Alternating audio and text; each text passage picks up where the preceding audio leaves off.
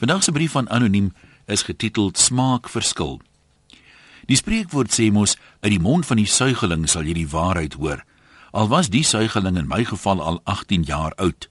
My dogter weet mos te vertel dat ek by Lady Gaga kan gaan leer van aanvaarding van mense wat anders is. Dit doen nooit kwaad om 'n bietjie selfondersoek te doen nie.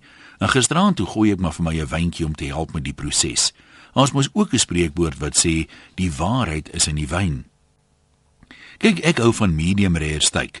En as iemand hom wel dan bestel, dan wonder ek altyd hoe 'n mens so 'n duur stuk vleis so kan opvoeter. Almal weet tog hy's droog en smaakloos as hy te gaar is. Maar wat maak dit nou eintlik saak as my skooma hom so eet?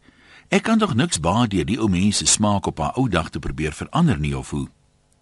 Ek hou ook van oesters. Wat my betref, proe jy die see nêrens so goed soos in 'n vars oester nie. Maar as ons saam met mense uit eet en ek bestel oesters, is daar omtrent altyd iemand wat vra, "Hoe kry ek die rou, grillerige goed in my liggaam in en hou dit daar?"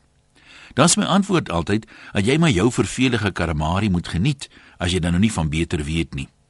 Die eerste ou wat 'n oester geëet het, was seker of baie honger of baie dapper, maar ek sal hom ewig koester, soos 'n oester.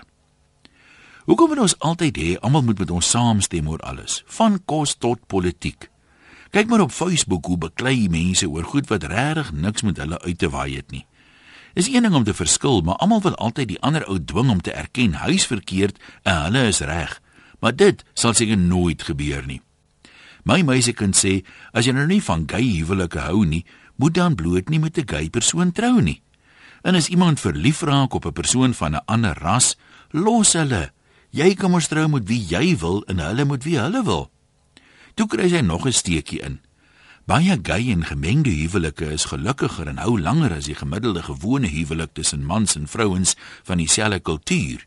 So pa, wat doen hulle dan reg en ons verkeerd, vra sy.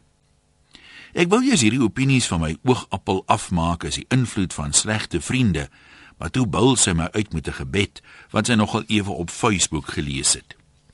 Vader, gee my die krag om te verander dit wat ek kan verander die begrip om te aanvaar dit wat ek nie kan verander nie en die wysheid en insig om die verskil te ken.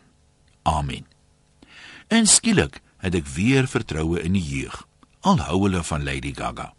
Groete van huis tot huis anoniem.